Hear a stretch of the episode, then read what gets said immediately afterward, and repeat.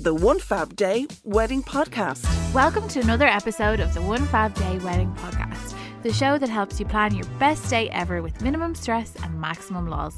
This week, we're focusing on an area of wedding planning that most couples dread discussing or even thinking about budgeting. Drawing up and sticking to a budget is blatantly not as fun as shopping for your wedding day outfits or attending a cake tasting. But guys, it has to be done, regardless of whether you've got 3,000, 30,000 or 300,000 to spend. Claire and I can't promise to take the drudgery out of budgeting, but by following our advice, you should at least be able to do it efficiently, freeing up more time for celebratory champagne. Yeah, so I think yeah, it's just never fun to talk about money. It's awkward, it's unexciting, but Gives you the the shivers to Yeah. think of how much money you're going to be spending. Yeah, but if you can get the initial conversation out of the way early and stay on top of your cash throughout your wedding planning, you'll be so much less stressed. Here is a reason to listen to this episode and not just switch off right now. What would we say? Is it like 80% of couples who did our real wedding budget survey said that they spent more than they expected or wanted Yes, to? Yes. I'd say it's about 80%. A lot of couples come away saying, I didn't intend to spend this much. Yeah, we feature uh, real wedding breakdowns, budget breakdowns on the site, and I can only think of one example where the couple said it came in under budget. I remember that as well because I was like, I've never seen that before. Yeah, so it's not even it's more than they can afford. It's also more than they wanted to spend, um, and you the last thing you want is to come away from your wedding with a bad taste, like. You feel like it was extortionate and not worth the price that you paid for it. Exactly. So if there is a chance in hell of you coming away under budget on your wedding day, it's in this episode. We want to make it happen. We do. One Fab Day Expert Wedding Tips. We're all about sharing the knowledge here at the One Fab Day Wedding Podcast, which is why we make room in each episode to offer up a useful nugget of wedding related advice. Celina has chosen this week's tip, so let's hear it. So, this might be an obvious tip for some, but actually, you need to hear it.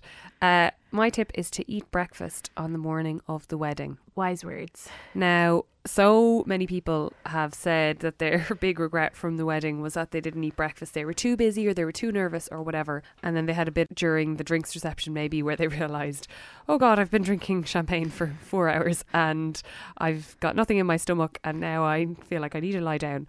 Yeah. Uh, this is all about just balancing that blood sugar throughout the day so you're able to really enjoy the wedding. Yeah, even if you can't, and you probably shouldn't have like a full Irish, um, Yeah. even if it's some toast, some granola, fruit, something mild and easy on your stomach, even if all you can manage is like a cereal bar, something just so that you're not functioning on an empty stomach. Yeah, maybe pack something in your like wedding handbag as well, or your wedding bag, or give it to one of your wedding party members and say to them, "Listen, at half two, will you just put this in my face if I haven't Yes. gotten a canapé yet?" Just because you want to feel really good throughout the day, and if you don't have any kind of energy in you, that's going to be really hard. So this is a simple one, but an essential one for actually enjoying your wedding. I was actually helping a friend of ours get ready for her wedding, and her mum is very elegant and brought up this gorgeous grazing platter Ooh. that we all milled into, and I had like fruit, cheese, meat, all different things, and it was actually perfect because it meant you didn't have this plate of food that if you had butterflies you were nervous to get through. Yeah. But it just meant we all were picking throughout the morning while we were getting our hair and makeup done, so we all had like a substantial amount of food without feeling full. That's a great tip. Something that you can pick at for the morning for the getting ready part is probably better than sitting down with like an eggs benedict or something. Yeah, oh, I'd go for one of them right now. I know you would. But yeah, that's a that's a good tip is if you're thinking you're going to be a bit nervous, get bits you can graze on because you'll probably actually get more calories into you that way. Yeah. And you need them for the dance floor. you do. The One Fab Day Wedding Podcast. We've now arrived at our favourite part of the show where we get to go deep on a specific element of wedding planning. Today, we're talking about budgeting, which, along with making the guest list, tends to cause the most hassle, confusion, and arguments among engaged couples. So, we'll be treating this topic pretty seriously. We will. Mismanaging or neglecting the wedding budget can have a huge impact on a couple's financial future. So, naturally, we're going to have to deliver a certain amount of real talk in this episode, but hopefully, we can have some fun along the way too. So, I wanted to structure this episode by doing a step by step guide to budgeting because I think that's probably the most efficient way to do it, and that's Yeah. what budgets are all about. There's nothing more fun than a spreadsheet. or the word efficiency, um, which I'll be using multiple times. Um, so I've started with the number one thing you need to do in wedding budgeting is find out what weddings cost. How long is a piece of string, Celina? I know, I know, I know. But I just feel like if you don't know what weddings cost and you go through all the other steps in the wedding budget, you're going to be in for a rude awakening Yes. at some point. Yeah, a lot of couples get really shocked when quotes start coming back from suppliers and they'd no idea that a wedding band costs 3000 or a photographer costs 3000 Yeah. it just seems like you're constantly doling out 3000s in lumps. Yeah. Um so yeah, it's worth um just doing a bit of digging initially from the outset and getting a feel for what the kind of wedding you want will cost. Mm. So obviously, we've said before, you can get married. All you need to spend is two hundred on your wedding license if you're in Ireland, less if you're in other countries. Um, you can have a party for a thousand, a party for two thousand, and then obviously sky's the limit on the other end. But generally, it's good to get a feel for yeah what the general cost if you're having a restaurant wedding in the city versus if you have a country house wedding, what the costings around them will be. So this is really about getting a ballpark figure for the kind of wedding that you're thinking of having. So we're not talking about gathering quotes or anything like that yet, but you want to have a figure in mind and it could be 30,000 or it could be a range like between 10 and 12,000.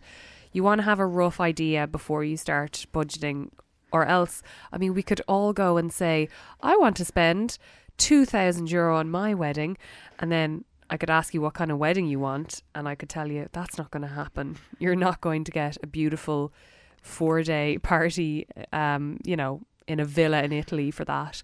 I'm sorry to break it to you. So, you really want to have some knowledge of what weddings cost before you start thinking about the numbers. Yeah, it's a real shame. A lot of people don't talk about the cost. Like I have mm. no problem if someone comes to me and says, "How much did you spend on your photographer? Or how much was your dress?" I've no problem sharing that because I think it's so much better for people to be upfront. So if you've got good friends who are recently married who you can ask, "What did you spend on your wedding?" and then you get an idea of the kind of wedding they had and what they got for their money, you'll also be really surprised. Like often some of the venues we've spoken about this before but some of the venues that you think are going to be so expensive so the weddings that look expensive on paper often aren't. And then say a marquee wedding could be twice the price of a five star hotel wedding and it just depends on how the couple allocated their money. So yeah it's worth looking at the kind of wedding you're having for how you navigate this part. Yeah, if you can bring yourself to talk about money with your friends or relatives, real couples who have been married are great sources of information on this. Like you could write into me and ask me how much a wedding in a venue in Ireland costs and I wouldn't know even though I am entrenched in this stuff every day. But someone who's actually gotten married there will know. Um so it is good for just gauging like a rough number. Obviously, you can't take it as the final figure or anything, and quotes Yeah. change from year to year. And some venues actually, in particular, and some suppliers will go up in rates a lot over like the space of two or three years. But if you can, talking to real couples is a good way to do it. We also have the budget breakdowns that you mentioned up top, Claire, yeah which so- are great for Irish weddings, and there's a few UK ones as well. I think. Yeah. So we ask couples to tell us about their wedding and tell us about how they spent their money. So it's a handy gauge. So it'll say something like a chateau wedding in France for 25 guests for 10,000 euro Yeah. or however. And so then you get to feel like, okay, well, if they had that much, that's how they allocated it. And they'll say where they spent big and where they saved. So you get an idea too. Because obviously, you can have a wedding for 25 people and still spend 25,000 if that's your bag. Yeah, the budget breakdowns are great because you'll see, let's say someone has spent twenty five thousand on their wedding, and you might go, God, that sounds really like what I want, but they spent, you know, eight thousand on their dress, and Yeah. I'm not doing that, or they did a five thousand euro honeymoon, and we're not even going on honeymoon. So you can kind of get a bit more detail um, through those, and of course we have features as well on how much a wedding costs in Ireland and in the UK. So we break those down um, by different category and supplier and stuff. So if you really just read through that kind of stuff for Ireland and the UK, our site will really cover you very well, and you'll be able to come up with the rough number. Um, if you're elsewhere in the world, you might need to seek out a similar resource. Yeah, and so obviously we put out averages, and you'll see averages everywhere for your country where you live as Yes. to what weddings cost. So in Ireland, that's like twenty eight to thirty two Mm-hmm. Um, but again, you have to be really careful with that figure because That's every single wedding. it's every wedding. So you're talking about the ones that cost half a million and the ones that cost two thousand are all rolled into that figure. yeah, Um, broad averages not great. not helpful. I mean, it's good to know that you're not way off course if your wedding's 20,000, that you know, like, okay, well, maybe I'm getting good value for money there. But yeah, it's still only as a very, very loose guideline to what every single person in the country is spending, not necessarily what's uh, relevant to you. Yeah. So a rough idea is really what you want to focus on here. I don't want you getting stressed about like, but I don't know how much this exact wedding is going to cost. Just as long as you know, you know, within a couple of thousand sort of what Yeah. you can expect. And obviously you might revise that later down the line. But it's good to have a ballpark figure or else, you know, we could all go off and plan a wedding thinking it's gonna cost me a couple of jelly beans and some kind of magical cow but we're not actually going to get our wedding for that. No. So this is this is me being a bit of a scoldy school teacher and saying like do your research. Yes. And once you've worked out what weddings cost, I think it's really helpful to establish why they cost what they do. So we have a whole episode on this where we brought in planner Tara Fay and she was really helpful at just kind of yeah, again, real talking us as to Mm. why you get so much bang for your buck for a wedding, even though it doesn't always feel quite like that. Um, and we have a feature on the site dedicated to this. But again, it prevents issues down the line where you start to call into question the prices you're paying for different things. And it's just really important to know that every single element of your wedding, you're getting the best of the best. So if you're getting a wedding cake, you've had consultations, you've chosen the flavor, it's completely bespoke. You've probably like had a say in how it's being designed. It's going to be delivered to your door at an exact time that suits you At the perfect temperature for the at buttercream. perfect temperature. It's going to have been stored and stacked properly, which anyone who's tried to transport a cake will know is extremely stressful. Oh my god. So Um, stressful. And it's going to arrive in perfect condition. If you pick up a cake at your local bakery for your friend's birthday, you can't guarantee all of that. Yeah, I think um, one thing the couples do is they compare things from weddings to similar things from just a regular party. So, like their 30th or their mom's 70th or other parties they might have had experience planning. Yeah. And the reason why we emphasize this is for your own good, really, later down the line. A wedding version of a thing is almost certainly better than just a party version of a thing. Yeah. So I think for your own sanity, so many people say, oh, the minute I said the word wedding, they added a zero. And they might have, but that's because they're going to spend three weeks consulting with you on it. They're going to make something to your exact specification and it's going to be delivered perfectly. And that's why. They added a zero because it's 10 times the product Yeah. and, and or the service that it was before. yeah, it's not like just ringing up and ordering any bouquet. You're getting the exact bouquet you want. Your wedding day is very sacred to suppliers and to people who work at venues and staff and catering staff in a way that, you know, we're coming in to rent a function room for an after party for some Christmas drinks Yeah. isn't. Yeah. So um people in the like events planning and entertainment world uh treat it very seriously and that's why the service is the way it is and that's why things cost so much. Yeah, so I think if you've seen a picture of a wedding and you think you can replicate that on a budget, it's just important to be aware that when you are cutting corners, you're literally cutting something. So it's mm. service, it's the product you're getting, it's the quality. Something has to give for it to be cheap. And that's just something you need to be aware of, I think, from the outset. Yeah, like if a couple came to me and said, "Oh, here, this wedding that you had on the site this week, how much do you reckon that cost?" And I said, oh, "Maybe about thirty thousand. And they said to me, "Well, could we do that for twenty thousand? I would probably say to them, "You're better off finding out what kind of wedding you could do for twenty thousand and Yeah. having that wedding Yeah. than having like a not great version of that Yeah. wedding."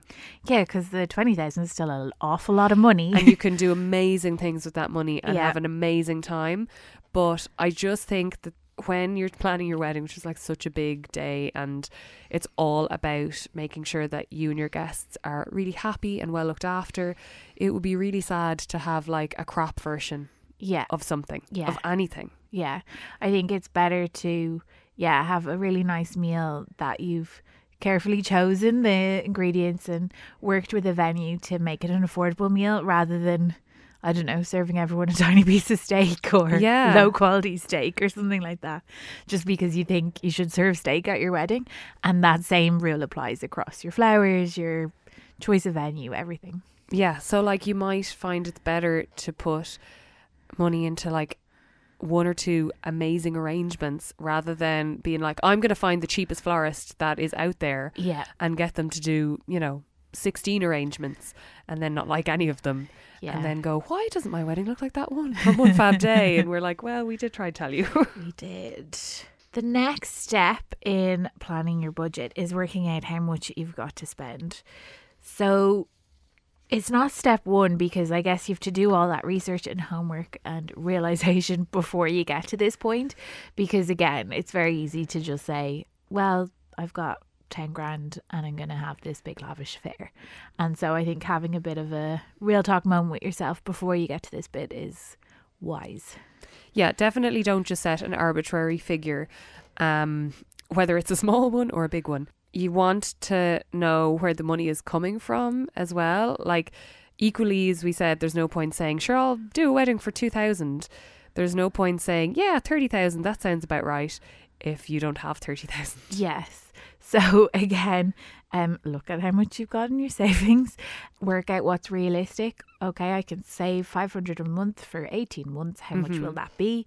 Yeah. If you have parents that you think will want to contribute, this is obviously an awkward conversation that needs to be had, but it's worth having as early as possible so you know if they are how much they'll be able to contribute so you can factor it in. A lot of parents will often say, Don't worry, we'll look after you. But does look after you mean you'll cover the photographer or does Oh, look after you mean you'll cover the meal? The vagueness. I can't handle the vagueness. Yeah. What does that mean? You're going to pick up the check for the whole wedding or you're going to slip me a 100 euro in a card on the morning of? Like, both great, but I need to know which is which. Yes. So I think going for specifics is is preferable here. Some couples do borrow for their wedding, and we would just say that approach with caution with any kind of loan. Yeah, it's not. I mean, I definitely see wedding as an investment. It's a really special day, and it's worth spending money on. Um, is it worth going into debt over? Maybe not. Yeah, just definitely think about your future self and maybe what's coming next in the relationship, whether you want to buy a house, whether you want to start a family, and things like that. And do you want these repayments hanging over you in, you know, two years' time? Just definitely, definitely don't enter into any, any borrowings lightly yeah, because whoever's lending you the money certainly isn't just going to say, ah, forget about it. You are going to have to pay it back. Yeah. And I think when you're thinking about all of this, it's so important to be realistic. Don't just tell yourself you'll be able to save fifteen thousand. Don't just tell yourself your parents will definitely give you five. Like, actually check what's feasible, what's going to happen. Yeah, this is definitely the lamest step because it's just a lot of like, oh, how much do we have? How much can we have? And how much are we willing to spend? Yeah. Um, Claire has written a whole feature about this, which we'll link in the show notes, which goes into detail about how to work out your wedding budget. Um, but basically, you should be able to come up with a figure of how much money you think you'll be able to have and spend on your wedding, Yeah. which is, I'm going to call it your golden number, but it is not your wedding budget Crucially. because the contingency police are here. Yes, as always, we heavily, heavily, heavily recommend or insist that you leave at least 12.5% for contingency. So, whatever your golden number is, take 12.5% off it. Yeah. And then what's left is what you actually have to work with. We'll talk a bit about what the contingency is for um, later on, but just bear in mind at this point, you don't know how to plan a wedding. You haven't paid for a wedding before, probably. And uh, there are things that are going to come up that, like, even if you faithfully listen to every episode of the podcast, you won't remember Um, so that's why we say this. Like, you do need to set aside money for really dull, boring logistical things that Yeah. that just naturally they come along with large scale events. Yeah, or any last minute dramatics. Um, Mm. but I think yeah, just forget you even ever had that money aside and lock it away somewhere and don't think about it. Absolutely. So then, eighty-seven point five percent of your golden number is what your wedding budget is. So hooray! That we've we've arrived at your wedding budget. But now you must cut that number in half. now you must slice it in half. Okay, so why this do is you? going very mathematical. Oh, I love it. I miss I miss math class. I was a bit of a math nerd. So why are we cutting it in half, Claire? because generally speaking, your venue, food, and drink will be about half your wedding budget. Okay, so this is the kind of stuff that's non-negotiable. You need to rent somewhere to host your wedding. If you're having guests for more than like two hours to anything, you need to feed and water them to a certain extent. Yes.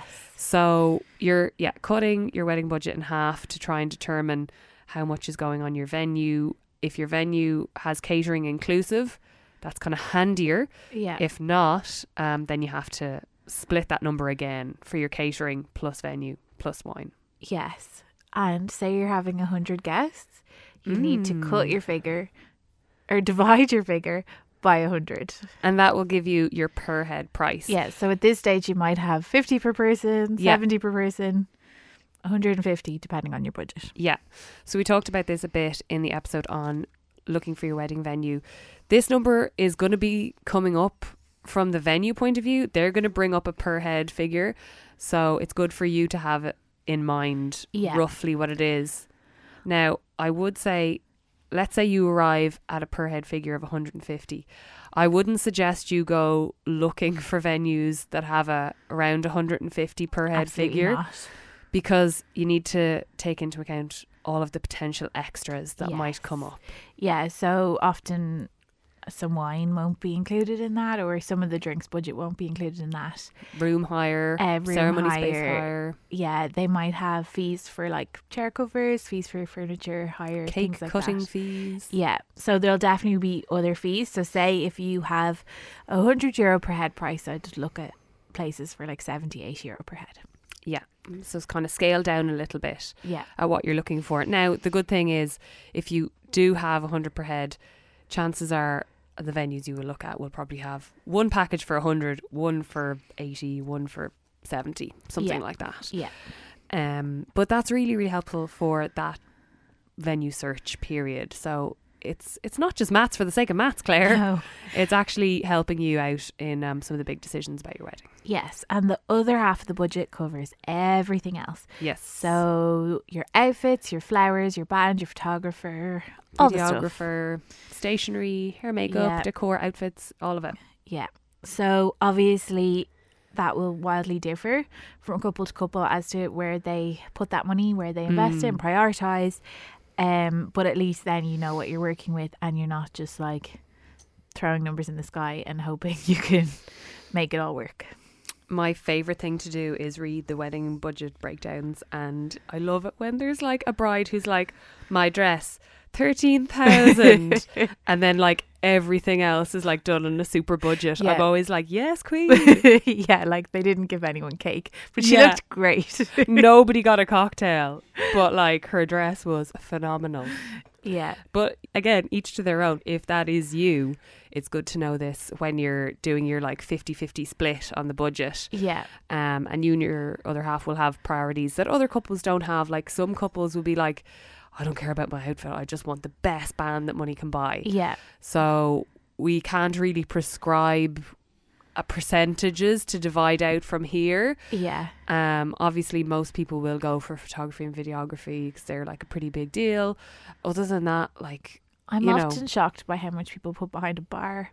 Yeah, Like or how much people spend on like gifts for like people who help them out, and yeah. some people go to town on like giving gifts to like the wedding party, and that's a hefty section of the budget. Whereas I'd be like, oh, thanks, lads, here's a card, bye.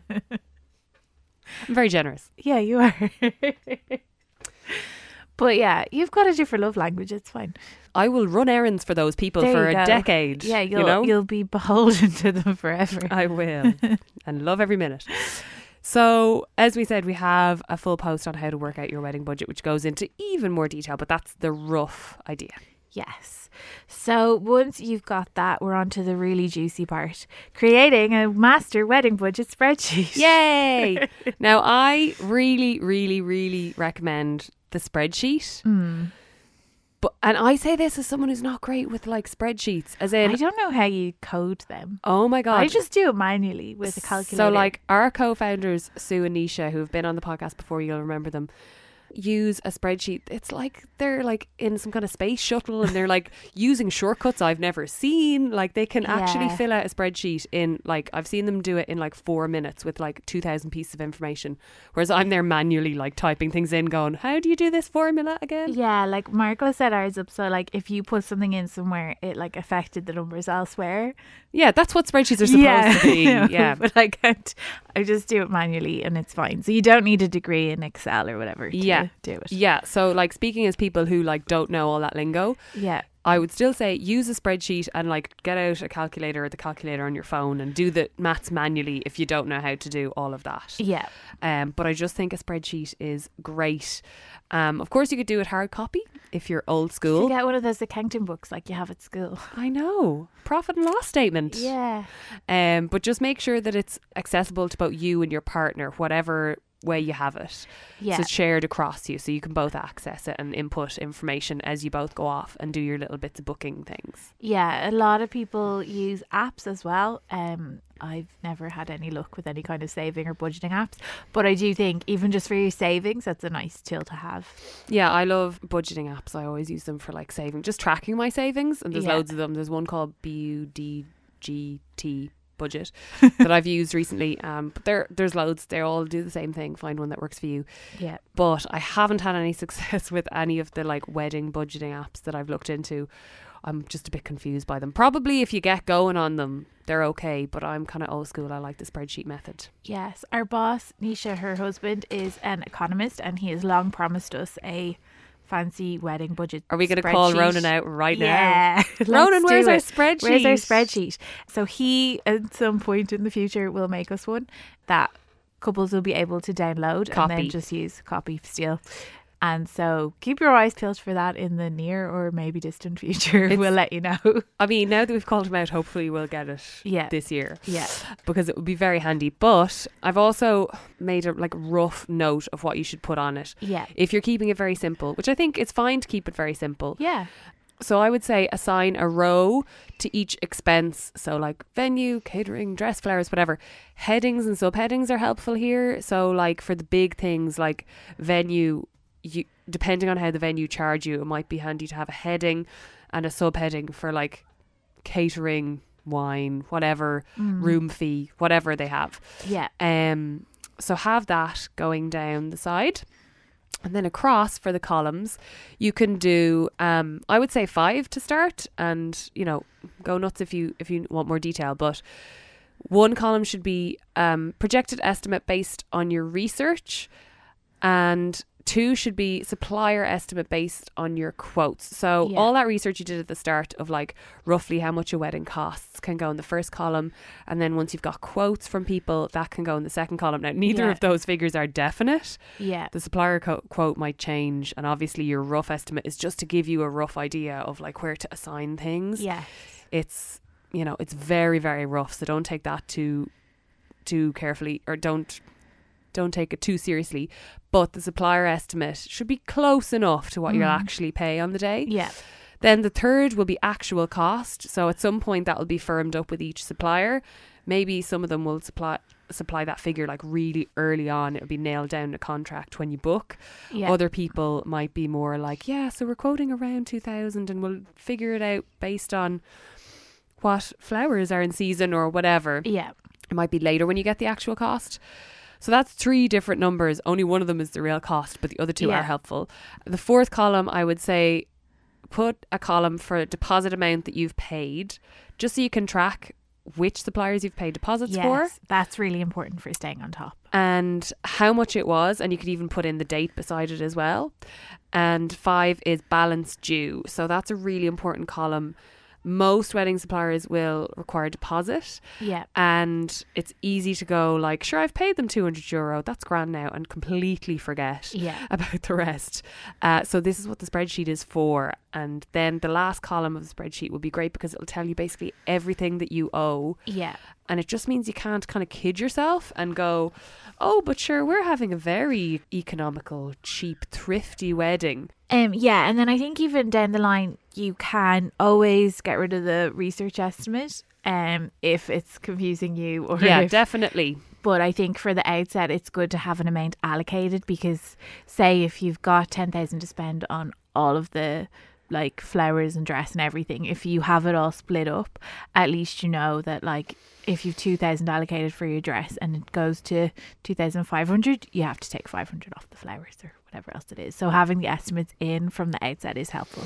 If you're in Ireland or the UK, you can absolutely just lift those numbers from our features on how much does a wedding cost in Ireland and how much does a wedding cost in the UK, which we will link in the show notes. And that column will be done for you. And like, yeah, as you said, you can ditch that column later when you've got real quotes, Yeah. but it's good to start off with a rough idea of what's going on Yeah. in each area. and what you plan to hopefully spend in each area. I think as well, it's worth keeping a note beside all the balances due as to when they're due. A lot will only come on the week of the wedding, but it's worth having. Some people you pay partially throughout the course of your engagement. So, yeah, it's worth having a note for each of them as to what's due when. When is payday? Yes. But not the good kind of payday where someone pays you, the kind of payday where you pay someone. Yeah, it's good for them. It's great for the suppliers. Which brings us on to our next point, which is the one I've laboured over the longest. It is consider your cash flow. this just keeps getting sexier, Celina. Oh, listen, it is maybe the most erotic thing that anyone has ever heard. I hope people are still listening. But honestly, this is all going to be so helpful. Listen, you'd be glad you've listened, you know, in a couple of months when a parallel friend planning their wedding is like up to her knees in debt and you're like, well, everything's going fine for me. I've planned this expertly. So yeah, if your wedding's going to cost you thirty thousand in full and you've got thirty thousand sitting in your account, good for you. You can skip this. Yeah, but that's not the case for nearly all couples. No, one of the most stressful and daunting parts of managing a budget, even if you're on top of it, is knowing that at the end you've got this huge bulk to pay, mm. and as you're saving, you've small amounts going out all the time. So you might pay for your dress, or you might pay for a deposit for flowers. And so you feel like there's money going out all the time, but you're still working towards this end budget. Which is this big goal. number. Yeah, and so it's really confusing to to know what's what and how much you're going to need right at the end. Yeah. So there will be a certain amount of money you need to have from the outset. So if you're booking a venue, generally it's around ten percent. Um, likewise for most of your suppliers, it will be around ten percent. Um, sometimes for dresses and things like that, it's a bit more. Then you'll have outright costs. So if you're buying decor on Etsy or something like that, you're going to have to pay that in full at the time. And likewise, you're buying shoes, things like that. Some dresses as well, you might have to pay the full amount up front. Yeah, and it depends on where you're buying some suppliers where it's kind of could go either way. You might have a deposit and then pay at the end, or you might Yeah. have to pay it all up front. and certain suppliers, particularly if they have a lot of costs associated. So florists might be fifty percent deposit, Mm. um, because obviously they have expenses to cover from the outset, so they'll have a larger deposit. So what's important here is nailing down that information from your supplier. So you want to know how much you owe. Again, some suppliers will say, "Oh, there's a bit of wiggle room," but try to nail them down pretty close, as Mm. as close as you can. Obviously, having an exact figure in a contract is preferable. If not, try and get as close as you can. And you need the piece of information you need are how much the things will cost, how whether you need to do a deposit or pay it all up front, what the deposit is, when the deposit needs to be paid, what the balance is, and when the balance needs to be paid. And this all goes in your spreadsheet. Yes. So a lot of couples, and I don't recommend this, will say, "Oh, sure, we'll get money for the wedding." And that'll Oh, cover the cost of the I didn't even think I needed to put this in here because I didn't think people still did this. Yeah, they do. So generally, you'll have to pay everything before the wedding. So even things like photography that you might think you don't have to pay till afterwards, a lot of times the balance will be due the day before your wedding. Or the week before. Yeah. Yeah, A exactly. few days. So don't expect your guests' gifts to be paying for your photographer. Um, things like that. Venue often you might have a couple of weeks after your wedding to pay the balance, but again, you have to check that out with them. I don't mean to imply that like you won't get any money from your wedding because if you're in a country like Ireland where the culture is to give money in a card often, Yeah. you will. But I think it's just important not to rely on that. No, and to see that as a nice nest egg for yourselves after your wedding, then for that to cover the cost. The absolute stress of that. Can you imagine on the night of your wedding, like going through with like one of those little accountancy hats and like an old timey calculator, being like, God, I hope I got enough to pay the venue, or else I'm going to jail tomorrow morning. I'll never forget. We were on honeymoon when the final uh, invoice came in from the venue, and we were sick, and we were like, "Will we look at it, or will we wait till after our honeymoon?" And I was like, "I can't enjoy the honeymoon till I have a look because I Yeah. need to know how much I can relax on honeymoon." yeah, how much it's going to cost for Yeah. the variables, like The drinks, were hugely variable, and Yeah. actually on the day, so we had said amount of cocktails, and then we said, "Oh, sure, we'll have an open bar for two hours," but the cocktails and the beers were there, so they were kind of the main drinks. But if you say only drank gin, you could go up to the bar, and that was no problem. But as it turned out, it was a really hot day. Loads of people had beer. They were craft beers, so they were expensive. Again, not a problem, but we just had no idea how much was consumed. So it was about a thousand more than we thought. mm, Not the end of the world because we had our twelve and a half percent contingency. yes, you did. Yeah, we did. But it's that kind of scary thing when you just don't know, and it could have been three thousand. Like we were, we had no clue, and so yeah, it's just worth keeping that in mind and not being like, oh, it's grand, we'll have all that extra money after the wedding because you just don't know. Yeah, yeah. Don't be playing games with your own wedding day. is in, like, if you're stressing out about how much money you're going to get from guests to pay suppliers, that's probably not the kind of party Yeah. atmosphere you want to create in your own head. And I think it creates a certain cynicism around like your guests, and they're not Yeah. there to give you money. And I remember They're also not saying, moochers. You know, you can get really caught up in the money thing and be like, oh, God, this is not about love anymore. It's just about money. yeah, But if you want to feed and wine and dine people, there is money involved. So you have to accept that. Yeah, exactly. Like I heard someone someone said to me, if you have over I think it's 220 guests, you make money on your wedding. And I was like, I don't think you're ever going to make money on your wedding. I don't think it works like that. Oh, God. And that's definitely not the way to go into it. I absolutely can't think of anyone who's ever even implied that. Yeah.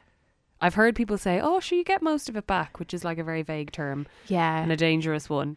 I remember someone did say to me, Do you not just make it all back? And I was like, Absolutely not. Do not go into planning a wedding thinking that's going to happen. Unless you have like an incredibly cheap wedding and incredibly generous guests, but those two things Yeah. don't usually add up. I usually give how much money I would give a couple is kind of weighted in terms of like, oh god, it's a really expensive venue. They could probably use this, or else, oh god, well they, you know, it's a really expensive wedding, so they obviously have the money to burn or whatever. yeah. You kind of do those maths in your head a little bit, and you kind of think like, oh, what what does someone need, or what am I paying for, and am I trying to cover my own meal, which is what people do in Ireland with their gifts, I think a lot. Yeah. Um, so just just don't play that roulette game, please. No, no, it's dangerous. Another thing to remember is that some suppliers, the nature of them is they provide the services months and months before the wedding. So like the wedding dress often is one, and stationers, for example, like Yeah. you're done with your stationer generally months before the wedding. Yeah. Um, so they need to be paid in full then. Yeah. And also you'll have unexpected expenses throughout the process like alterations and things like that that it, you need to have money there handy liquid for you to Yeah. use. Yeah, I would say it's great to have the old contingency liquid or to have that cash in the bank if you can. Yeah. Yeah. um, especially once you've kind of are close enough, like six months out from the wedding day in particular. It's important to have that there. Yeah. Again, what you spend when will like depend heavily on where your priorities are weighted. Like again, that bride with the thirteen grand dress, she'll have a different cash flow than Yeah. let's say the couple who just want the amazing band and the amazing food and drink and experience, and then they're not worried about the like aesthetics or whatever. Yeah. And then there's certain elements that a lot of couples will hold off on booking until they see how their spending is going. So Yes. like 3 weeks out they might have really wanted some a band for their drinks reception, but they don't know if they can afford it. And three weeks out, they haven't touched their contingency, so they decide to use a bit of it to go into that. Yeah, exactly. But we can give you like rough rough numbers for how the, your cash flow will work for your wedding. So this is based on like, you know, uh, a wedding where you invite loads of people for dinner and drinks, Yeah. sort of, and a ceremony and a reception, sort yeah, of. pretty classic setup. Uh, yeah, so roughly what you can expect is to spend 10% of your budget in the first few months of planning. So this is because you're paying deposits on all the main suppliers, and the biggest deposit is probably going to be on your venue, which is probably the biggest expense. Yeah. Then in the interim, you've got about 15% of the budget will be coming out. And then around the time you're getting married, like that week or two, it's going to be about 75% Yeah. of your budget. Now, I don't want that to, to make you think that you don't need to save Yeah, until the very people, end. it might be more like you know a sixty percent at the end or fifty percent at the Yeah. end. It just depends on what your setup is and how your payments are working. that is a rough idea, but that's we we're giving this to like help you initially have a good handle on it when you're kind of going, how much can we save? God, do I need to ask my mom and dad for that money like a bit sooner than I thought? But when you get your quotes back from your suppliers and when they give you the dates of when deposits and balances are due to be paid, Yeah. then you can adjust those figures I've just given you and make a, a kind of a definite cash flow plan for yourself. Yeah. yeah. I'm not going to suggest you have to do a cash flow statement. You could if you wanted to. Um, Leaving Cert accounting is coming out. now. Yeah, I know. Although I never did Leaving Cert accounting. Maybe I shouldn't be trusted with this episode. Um, but I was very good at maths and business studies. So you can take the like 10, 15, 75% divide. And then when you get your quotes back, you can adjust that. And then that's Yeah. something you can just go on where you can say, listen, I know I need five grand this month. And in April, I will need 15 grand, Yeah. whatever it is. And that will help you work all that out for your own personal numbers. Yes. Please don't come, please don't come for me and say, but you said that I was They're going to have you." to spend X amount on X day. This is all very personal to you and your Yeah. wedding. Yeah, and when you get those dates, set reminders so that you make sure you have the money in your account on the day that they're due. Um, a lot of couples will have maybe a credit union account or a separate account for their wedding savings. So it's just worth making sure in case you need to do some kind of a hoopla to get it from one account to the other that you have it in time. Yeah. And if you have separate accounts, you don't have a joint account, Yes. make sure you know which of you has set up the payment for which. Yeah. Or equally, if you've divided up, well, you're making this payment and I'm making this payment.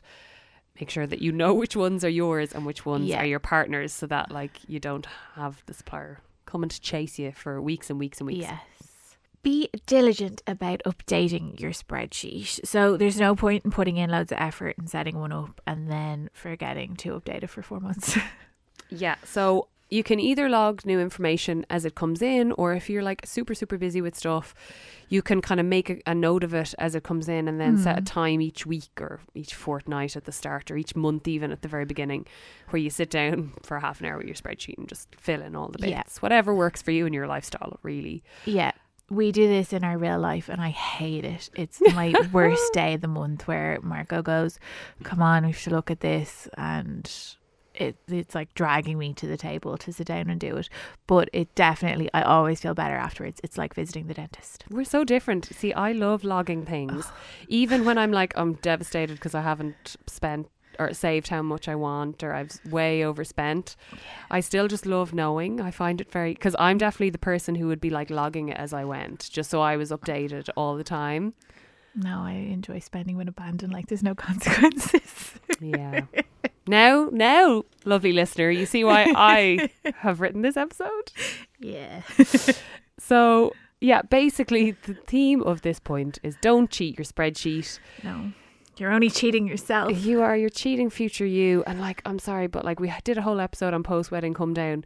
Don't load future you with a load of debt and Yeah. a load of responsibility that you didn't sign up for. Let's say, Claire, you go and you find a dream dress and you love it so much and you can't, ab- absolutely couldn't imagine getting married in any other dress, but it's 20% more than your budget, right? Yes. You've already paid for it. You went It's mental. gone. The money's gone. Two glasses of champagne later. Yep. three sheets to the wind, you bought it, right? so you've overspent in one Don't area. go to wedding dress shopping drunk. Well, sometimes they give you champagne in the boutique, you know, it's They eas- do, easily yeah. done. We, Yeah. we usually are like, be sensible, but this happens. People tell me they've done this. it does. So let's say you've done this. Now you've got three choices for the old spreadsheet. Yep. They are in order of preference, reduce the budget somewhere else. So find the money elsewhere. Yes, you have to take it from your flowers or your music or your Yeah, something. something else. And actually, it's really hard with dress because that's a later stage thing. So you might not have much You've already made left. commitments. So I picked a particularly uh, tricky example there. Yeah, it often ends up coming from something like the bridesmaids' gifts or something. yeah, like that. yeah. Again, you know me. I'm like, yeah, the bridesmaids will still be your friends. If someone loves you, they will want you to have the dress instead of them having a beautiful locket that they'll keep forever. um, so that's the first choice. The recommended choice, as far as I'm concerned, is find the money somewhere else in the budget to compensate for your overspending. Yeah. Next option is to use money in the contingency fund, right, which I'll get onto very shortly. Mm-hmm. And the third option is to add to your budget, which I think is the least preferable because it's a bit dicey. Does that money exist? Yeah, and you start once you give yourself permission to do that, you'll keep giving yourself permission Yeah. to do that. And overspending in one area is one thing, but the minute you start overspending, you start signing off thousands here, thousands there, and it means it becomes monopoly money.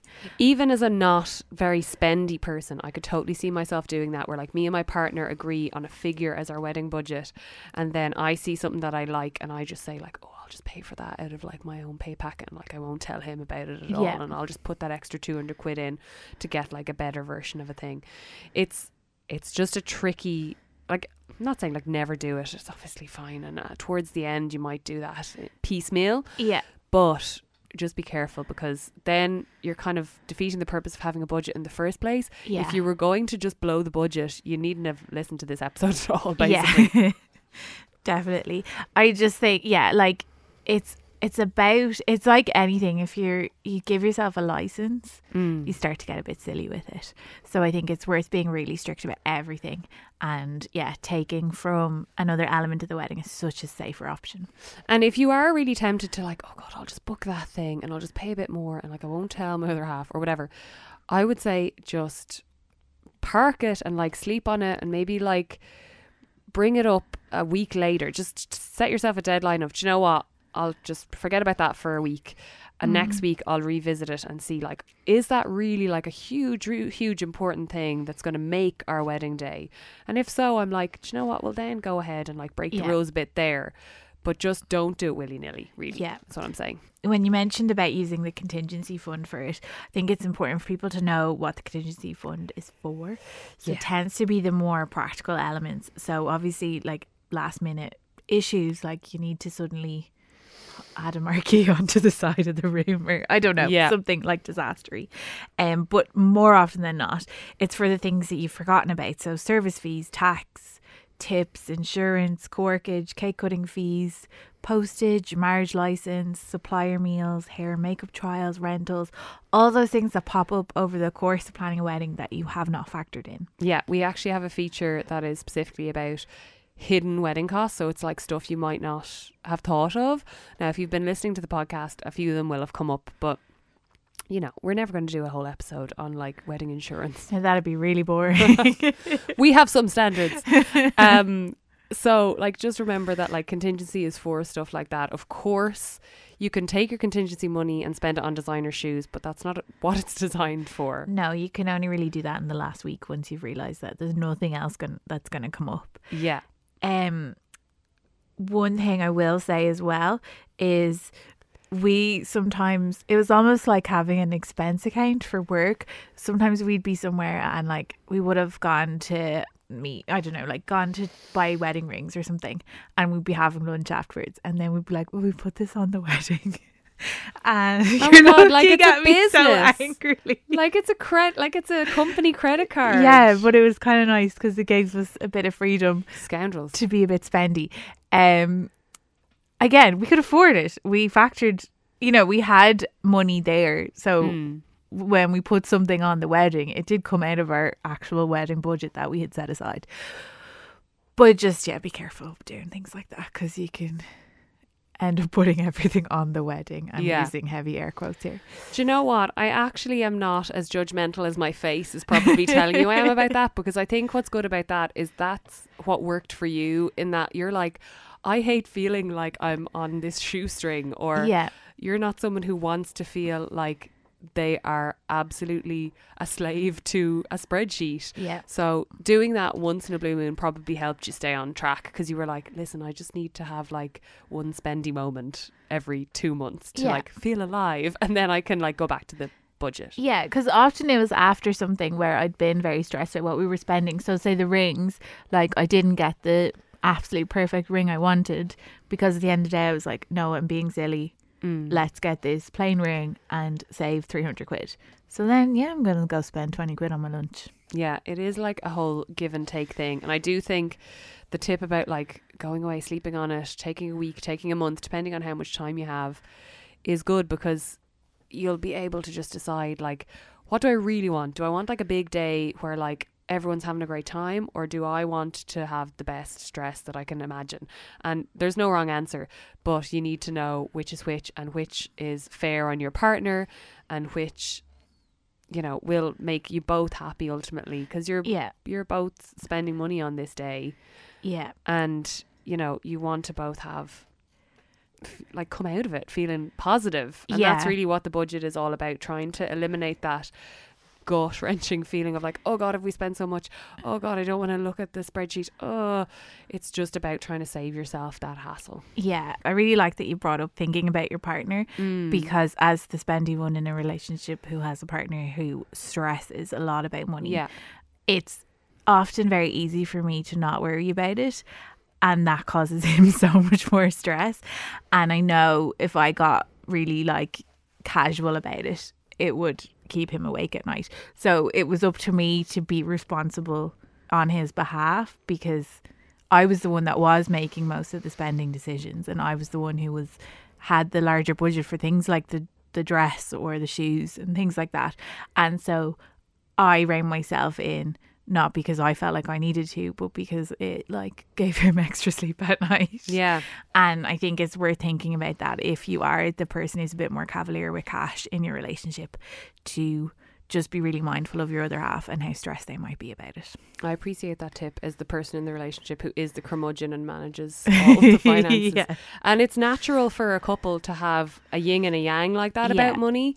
Um, but it's a really good uh, point to bring up is that like you know, not all couples spread the cost fairly. Like some of them will have like one person pays for 80% and 20% or whatever based on their earnings and whatever their own financial setup is. Mm. But it's just important to, you know, not take advantage of your other half in any way and to appreciate the work they've put in. As we would advise with like splitting the labor, Mm. it's the same with splitting how much is going how much money is going out. You know, it's important not to completely take the mick on that front because, you know, that's not really in the spirit of like, let's celebrate our love. Yeah, exactly. It's even if you feel justified in spending money, if it's someone else's hard earned cash, you have to be thoughtful about it and considered. Yeah, again, like a monthly check in with your partner where you just have a little little chatsy about the budget. Yeah. Wouldn't go astray here. Yeah, definitely.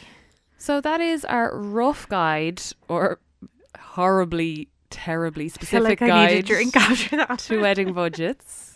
I enjoy that. I lo- hate I talking love, about money. I love a money chat. Um, please send me your money dilemmas. Although, I mean, don't You don't ask, don't ask me for cash because, like, I ain't got none.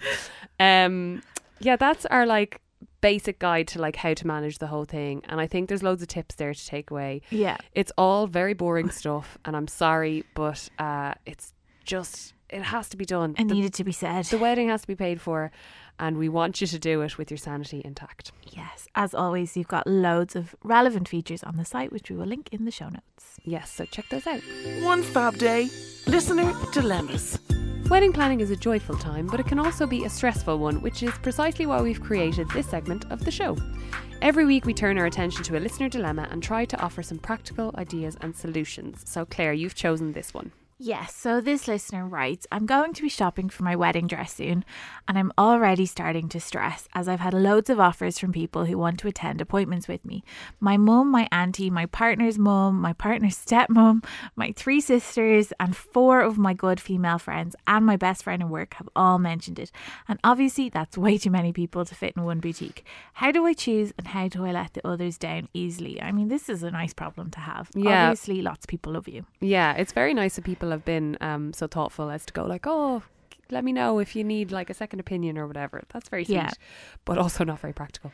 No, I don't Um, think any of them will be offended if they're not. No, I know there's certain personalities that you sometimes need to manage. Like, you know, maybe one of your sisters might be put out or whatever.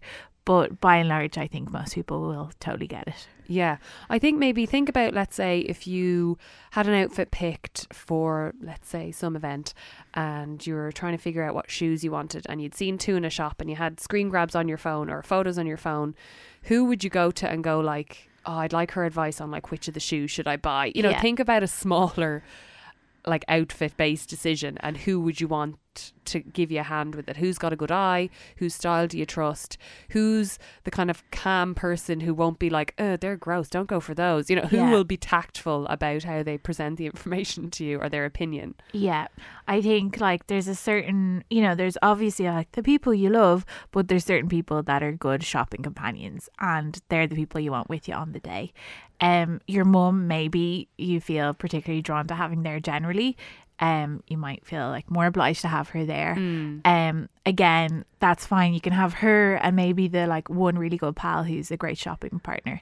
Um, again, only bring your mum if you think she'll be helpful. Yeah.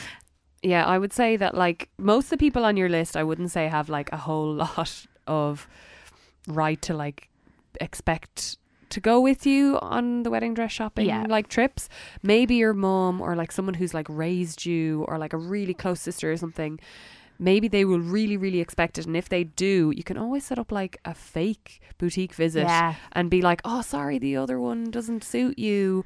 Um, I mean, it's not very honest, but it might help them feel included. Yeah. And then you don't necessarily have to go to the boutique that you like are you know your dress is going to be in you can always do a few visits just for the sake of including her and Yeah. like of course it's always good to shop around so there's no harm in doing a few extra visits Yeah, a lot of people end up doing three or four different Mm. shopping days. So you can always divide it up if that's what you want to do. But you might have one person who you want to be there to see all the dresses so that they can help you compare. Um, likewise, don't forget you will have follow up appointments. So once you choose your dress, you'll probably have at least two other appointments um, for alterations. So you can always bring other people along then. Um, I was a big advocate for going on my own the first time because I just I know my own mind, I know what I like, and I wanted to try on dresses just to get a feel for myself. That might be for you or it might not. Everyone's different. Um, but don't be worried about doing that either if you just want at least one time want to go along yourself and just see what you like. i would say like three people is max Yeah. What I would think. And most boutiques will probably say that as well. And Yeah. if you're not sure, you can ask them. But I think two is a good number to bring at, at any appointment. And I think any more than that, you're just confusing yourself. I think, um, given that you have so many sisters and so many friends and so many mums and mum-in-laws, um, I think, yeah, it's that's a, a rule you can say to them. Oh, sorry, I can only bring three people. Yes. um, That's a good way to break the news. yes, and use that as your thing, and then you won't be upsetting anyone. Exactly. And nobody will be upset. No, they won't. They're just going to be excited to hear about the dress. Yeah. Hey, I'm Ryan Reynolds. Recently, I asked Mint Mobile's legal team if big wireless companies are allowed to raise prices due to inflation. They said yes. And then when I asked if raising prices technically violates those onerous two year contracts, they said, What the f are you talking about, you insane Hollywood ass? F- So to recap, we're cutting the price of Mint Unlimited from $30 a month to just $15 a month. Give it a try at mintmobile.com slash switch. $45 upfront for three months plus taxes and fees. Promo rate for new customers for limited time. Unlimited more than 40 gigabytes per month. Slows. Full terms at mintmobile.com. You know, it's funny. Some of us will never ever find true love. You are the worst wedding singer in the world, buddy. Sir, one more outburst, I will strangle you with my microphone wire. You understand me? Your non wedding homework this week. Even the most passionate and enthusiastic of wedding planning couples can benefit from taking a regular break in wedding planning. So, in this part of the show, we make a point of recommending an activity that's got absolutely nothing to do with your wedding. Celina, what's your pick this week? So, as it is late January, which I think we can all agree is like a dud time in the everyone's of the year. everyone's social calendar, um, I have suggested host some pals at your house for maybe like a Saturday or Sunday lunch or brunch. Love it. Now, it doesn't need to be very fancy. The reason why I picked this specifically is because It's inexpensive for people to attend. Now, I'm not saying you have to like go to town and put on a big spread. You could always just do, you know, a, a nice like egg setup, maybe some kind of brunchy dishes. I mean, I haven't thought through what the menu is. Do I'm still hungry for that eggs benedict. do, do your own menu. But you don't have to spend a load of money, but it means that like anyone who's feeling really strapped for cash in January won't feel like they oh they can't meet you for dinner because they're broke. yes. Um, so it's inexpensive for them, and also people who are doing dry January or who are laying off the booze. Mm. It's very non-committal in terms of booze if you just have people around Yeah. for like a lunch or a brunch thing on a weekend. So I think this is a good time of year to do that. No, it's really good. Although I keep thinking of elaborate brunches. Like, does Eva McElwain, when she came in, didn't she say something like Diana Ross brunch or. It was Diana Croissants. Yes, that's the she one. was having people around for brunch. She couldn't just have like, oh, I just bought in a few bits, or like, you know, oh, I just like put like a, a chicken in the oven, and like, sure, we'll all pick at that. It was very much like, I have themed this brunch. It's a I've- disco brunch. I've picked your theme. Oh, Christina Aguilera brunch. I love it. Okay, you have to do that. If you do that, please DM us on yeah, Instagram. We want to see photos or we want an invitation. we want to be tagged. yes. The One Fab Day Wedding Podcast. And that's a wrap on this week's episode of the One Fab Day Wedding Podcast. Thank you so much for sharing a little part of your day with us. If you like the show and you know someone who's planning a wedding, be sure to send them a link. We'd also love if you could rate, review, and subscribe to the podcast on iTunes. It goes a long way towards helping new listeners find us. And if you've got a question or a comment, please do get in touch with us. You can email hello at onefabday.com or slide into our DMs. We're at onefabday on all the major social channels. And don't forget to visit us over at onefabday.com. We've got lots of really helpful content on the site that simply doesn't translate to audio format. So things like checklists, playlists, features breaking down the latest trends across dresses, flowers, stationery, cake, and decor. We'll see you there. The One Fab Day Wedding Podcast.